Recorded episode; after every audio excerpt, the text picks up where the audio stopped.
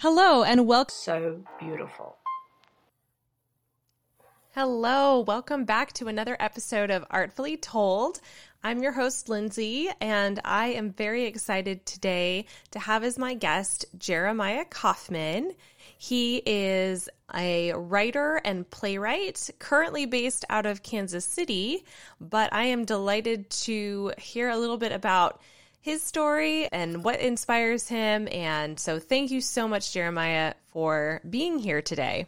You're welcome. Thank you for inviting me. Of course. Well, I would love if you would share with our audience just a little bit about who you are as an artist, as a person, and even maybe how you got into what you do. I live here in Kansas City, and uh, my day job, I teach deaf children. But I I've been writing for for just years, and most of my writing, I'm trying to express ideas that I think it's important for people to, to experience and hopefully internalize. So I, I teach during the day, but summer, but evenings and summers, weekends, I'm writing. I've written a number of plays. One of what actually I've written about six plays. One of which has been produced last summer, and I'm currently producing um, another play, which is scheduled to be performed in July. But right now, of course, everything is really iffy. It may turn out to be uh, a strictly online production, but we'll see. I live with five cats, and I just try to express myself through my writing. Yeah, that's a little bit about me. Yeah. So, so what got you into writing in the first place? What kind of jump started that?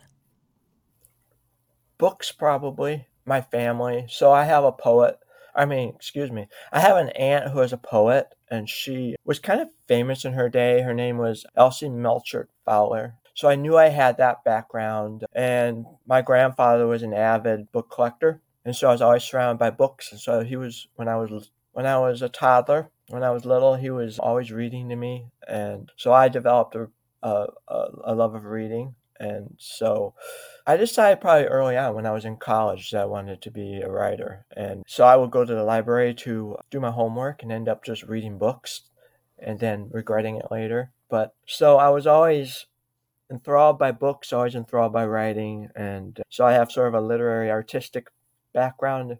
I have an uncle who's an artist, a great great uncle who's a, a noted artist. And so I think it was a combination of my background and my grandparents sort of fostering a love of reading and writing and books and, and and then the need to tell a story. I've always needed to tell stories and I wanted to get stories out.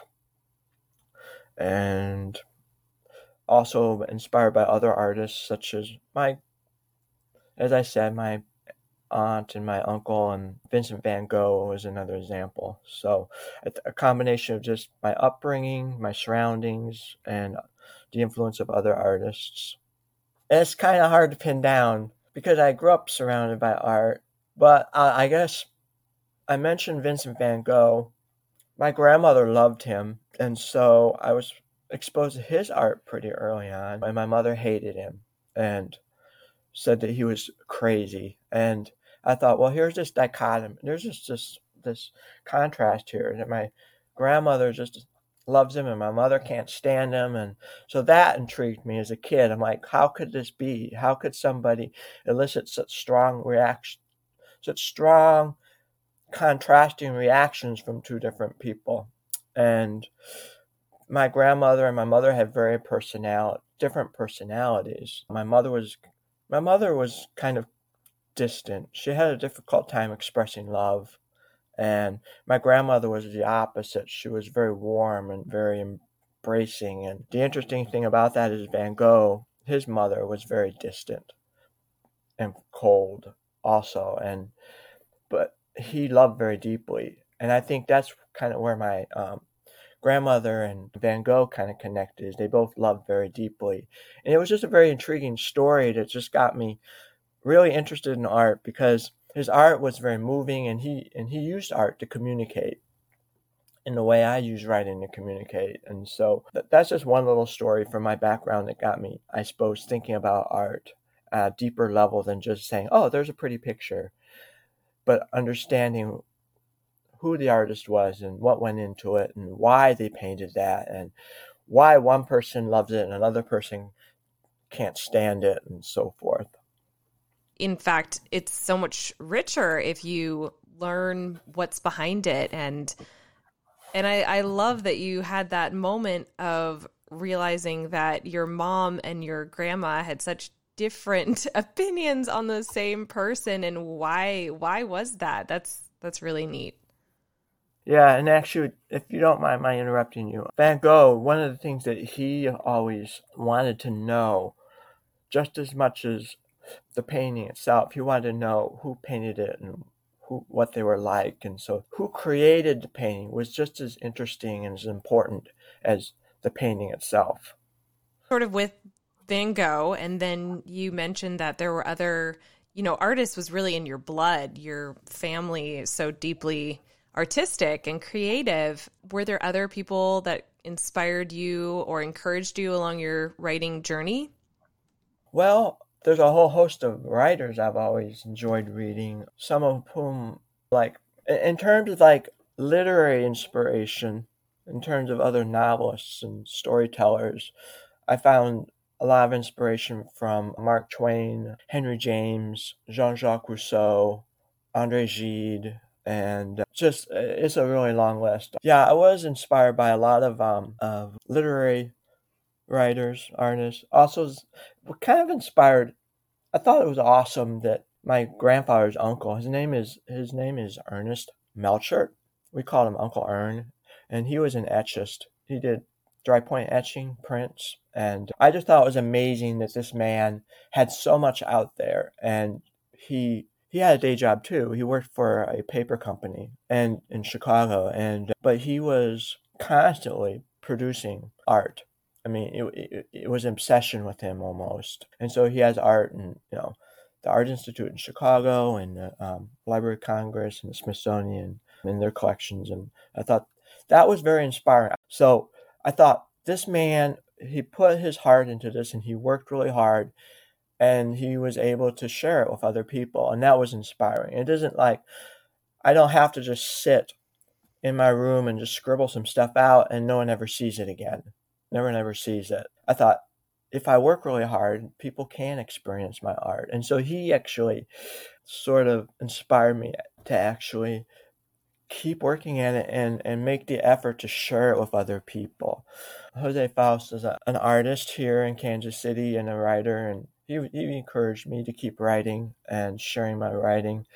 And Eve Ott is a local area writer, and she encouraged me to to write and share. Both of them are very successful writers, and Sharon Eiker is another local writer and jazz singer, and she also encouraged me. So there's a number of local writers who sort of mentored me, especially Eve Ott. I consider her one of my closest and most endearing mentors. So once you're interested in something, you know, get a find a local mentor who can continue to encourage you and work with you.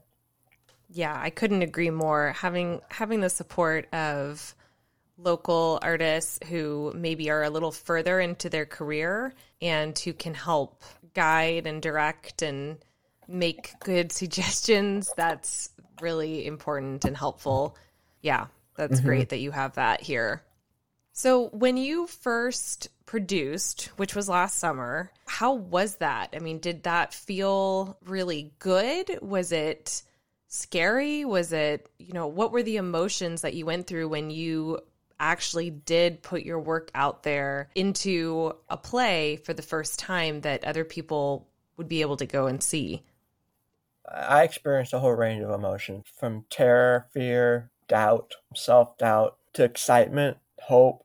You know, I guess the fear of, you know, will this work out, you know, or will it be a failure, which, you know, was constantly constantly trying to beat down with the excitement that someone's actually going to see something and experience something that I've I've written, um, and hopefully move them. So when I did this, I didn't want to just entertain. I wanted to move the audience. I wanted to change, basically change their perspective, maybe even their lives. So it was just a constant tug of war between my fears and my hopes and aspirations. And ultimately, most of the time, I was very hopeful, but it was also stressful because, you know, I was also directing and producing, and so there's the stress of the business end of it, then there's the stress of the directing end of it. But in the end, I think it worked out.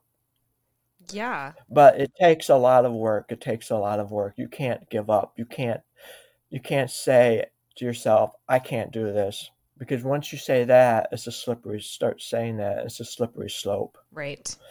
When you finished the project, did you feel that you came out with more confidence to be able to do it again? Yeah, that's why doing it again because yeah. I did. I, I developed some confidence, and confidence can come.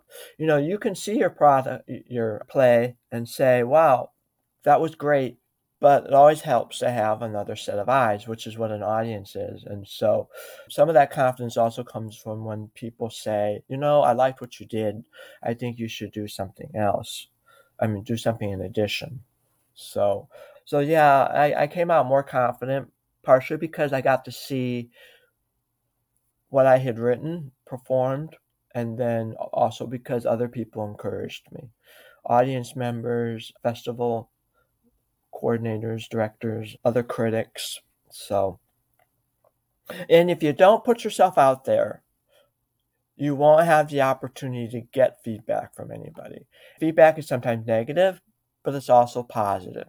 And so if you don't put yourself out there, you'll never get that positive feedback.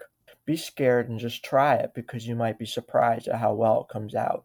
Or you might be surprised at how, even if it doesn't come out the way you want to, there'll be somebody there who says, try again. Mm-hmm. Right. And having that feedback is so valuable so that you can go back and make changes so that the next time you produce, it gets just a little bit better every single time. And if I could jump in, Please. I'd say that when a critic evaluates your work and it's not always positive, don't take that personally. A professional critic will be very professional and they'll say, This is what went well, this is what didn't go well, what needs to be what needs to be modified or changed or developed further and take that seriously. Most critics aren't going to be hateful. So that's why you want to put yourself out there so you can have people both audience members and critics give you some feedback. And even if it's not positive, that should give you the motivation, or gives me the motivation to try again and see if I can do a better job the second time around. It's easier to take things to heart than it is to pick it apart a little bit and go, okay, this is the feedback that's really valuable to me and not to get discouraged by somebody who doesn't quite understand what you're going for. But what's great about even that is then you get to find out what didn't translate very well to the audience and that's invaluable for you to know. I mean, that was something mm-hmm. that happened for me early on is learning yes. that there were aspects of what I was producing that people just didn't understand. And so I had to really make sure that I was communicating that much more effectively. So it is mm-hmm. helpful. Mm-hmm. So, what uh, advice would you have for somebody who's maybe just starting out or really nervous about taking, say, something that they've been doing by themselves for themselves primarily and putting it out in the world for the first time? Well, choose something that is meaningful to you and you're passionate about. Okay, so so we write lots of stuff as writers, and sometimes we're passionate about it, and sometimes it's just an exercise. But one, select something that you're passionate about, and then have other people read it. Just be brave and just have other people read it, or have them read a variety of things that they're that you're passionate about. And then the one that seems to really engage people, really hook them. And I, by the way, have stage fright and I, I don't like public speaking and it scares the heck out of me. But then take the next step after you have colleagues or friends or family read your work. Then do a public reading. And there's lots of places where you can do public readings. There in, in Kansas City, we have something called the Writer's Place. And, and you can go to these events at these or bookstores or jazz clubs or whatever, but you have reading. So read it. And that does two things. One, it gets you used to performing in front of a group or having your work performed. And it also allows you to receive feedback. The other thing I suggest is that you, when you're writing something that you're really passionate about, hire somebody or find somebody to do a cover for it.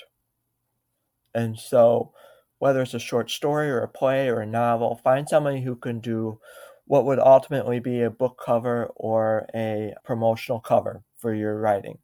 Each of my plays, I've done a cover. I've, I've I have a, a, graphic artist that I've used. His name is Josiah Scott. He's also my editor, and um, he just comes up with these wonderful covers. What's important about that is when you see the cover of your story or your play, or maybe even a performance piece, suddenly it comes alive. It's like, wow, this is real. This is this is it. I'm actually doing this, and it, it can inspire you to keep working on it and developing it. And then I would also suggest getting involved in, or, or I should joining different organizations, writing organizations, and finding out who the publishers are and what they're seeking. And don't ever submit something to a publisher that doesn't match what they're looking for. So if it says we're looking for stories with female characters from diverse cultural backgrounds. Or we're looking for stories about LGBTQ characters, or, or we're looking for fan fiction for kids. Don't send them something that doesn't fit that category. But instead, focus on whatever your category is, focus on those publishers and send it. And, they, and you will be rejected multiple times but just keep sending and sending and sending and sending and sending and follow the directions. If they say what size font to use? Use that font. It's kind of like grant writing. I've done grant writing in my job and when the grant writer said this is the format you should be following. This is the topic. This is the size of your font. Do it yeah, you're going to get rejection, but just keep doing it because ultimately you won't be rejected. Um, but if you get rejected and you say, I can't do it, well, then, you know, you'll end up, well, it'll become a self fulfilling prophecy. You know, I don't know how many times J.K. Rowling submitted Harry Potter. It was rejected repeatedly, but she kept doing it. And, and her story isn't unique. It's just, that's just the way it is. So I suppose that's some advice. I guess the last piece of advice is just write about what your passions are. Write about what you're passionate about. Write about what you feel deeply about, because that's where your energy will come from, and, and that's will produce your best work. Yes, great advice. Thank you. You're welcome. I hope so. So, I just have a couple questions that I'd like to ask my guests, if that's okay with you. Sure. Okay. So, how do you personally define art, or what is art to you? Wow, I've never been asked that question before. Oh, man. But what is art? I guess art is any creative process to produce something that's meaningful to the artist and they want to share with other people. And I don't really, I don't think there are any boundaries to what art is. There are no limitations. And if you produce a sculpture or a performance, choreograph performance, a play, whatever, or a painting, and someone says, oh, that's not art. If you say it's art because it's a creative expression of what you're trying to share of others, then it is art. So I'm not one that looks at a particular, you know, like painting, you know. All right, so somebody paints hyper realistic babies or or cat kittens and someone says, "Yeah, that's art because it's hyper realistic." But the abstract painting that somebody did, that's not art. That is not true. The abstract painting is just as much art as the cute little kittens. It's just art is the expression of creativity. That's all it is. I don't think we should pigeonhole art. Mm. Art's anything that elicits emotion from both the artist and the viewer. It's something that both entertains and teaches, and it's something that can be used to make our lives better. It can be something that improves our society, or just makes us happy, or just helps us feel better about ourselves, or helps us, gives us comfort when we, we need comfort, or gives us inspiration when we need to be inspired. and if it affects and produces a whole range of emotions. And I think that if there's an emotional response, then that's also art. Mm-hmm. Okay, so what do you think is the most important role of an artist?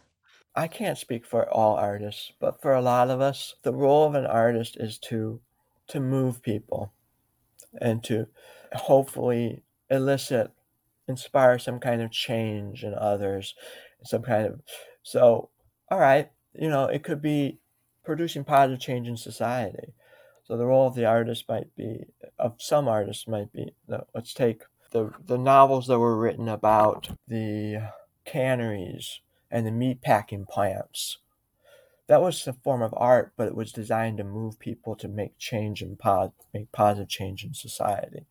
The role of the artist is to entertain. The role of the artist is to help other people love more deeply, to feel more deeply, to elicit joy, to elicit critical thinking, to encourage people to also become artists. See, if I'm writing and I don't inspire anyone else to write, then what was, what's the point? You know, I hope that as a writer, I inspire other people to write. So an artist is also someone who, whose role is to encourage the continuation of art. Okay, and I have one final question for you. And okay. that is do you think that art should be inclusive or exclusive? And I'll define my terms there. So, in, sure. inclusive meaning that when the artist creates their work, they do give some context behind it. So, they might say what inspired it or what they were going through at the time. You just sort of know a little bit more of the background versus exclusive being that the artist puts their work out there and just lets their viewers experience it and take what they will without having context. I don't see anything wrong if someone wants to be inclusive, that's their choice. But I don't think it's required because I think one of the awesome things, one of the really cool things about art is that it's kind of fun and it's also, I think, good for people to look at art and to, to, to critically look at it, not critically in whether good, bad, but critically evaluate it in a way that gets them thinking about what was the artist thinking? See, we want our mind to be active. We want our minds to be deeply engaged. And if we're looking at art and we don't have that background, it forces us to really look at it and think about it and ponder it and and try to understand it.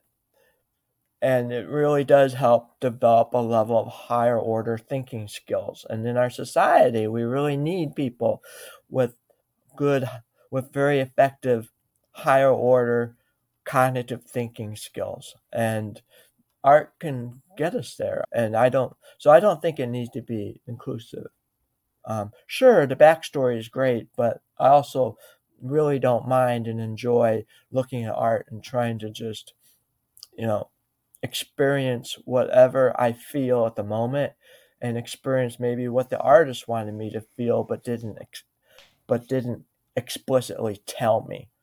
And in some sense, isn't it kind of like a spoiler when they, like a movie, and they say, this is what happens at the end? Well, the artist says, well, this is what I'm trying. It kind of spoils it, doesn't it? You want to go through the same creative process or a similar creative process as the artist mm. I like that perspective. And I have not heard it put this way yet, but I really liked what you said about by not having the context, we can go along on that creative journey with our viewers or, or with the artist. And so, yeah, I really appreciate that perspective. Thank you.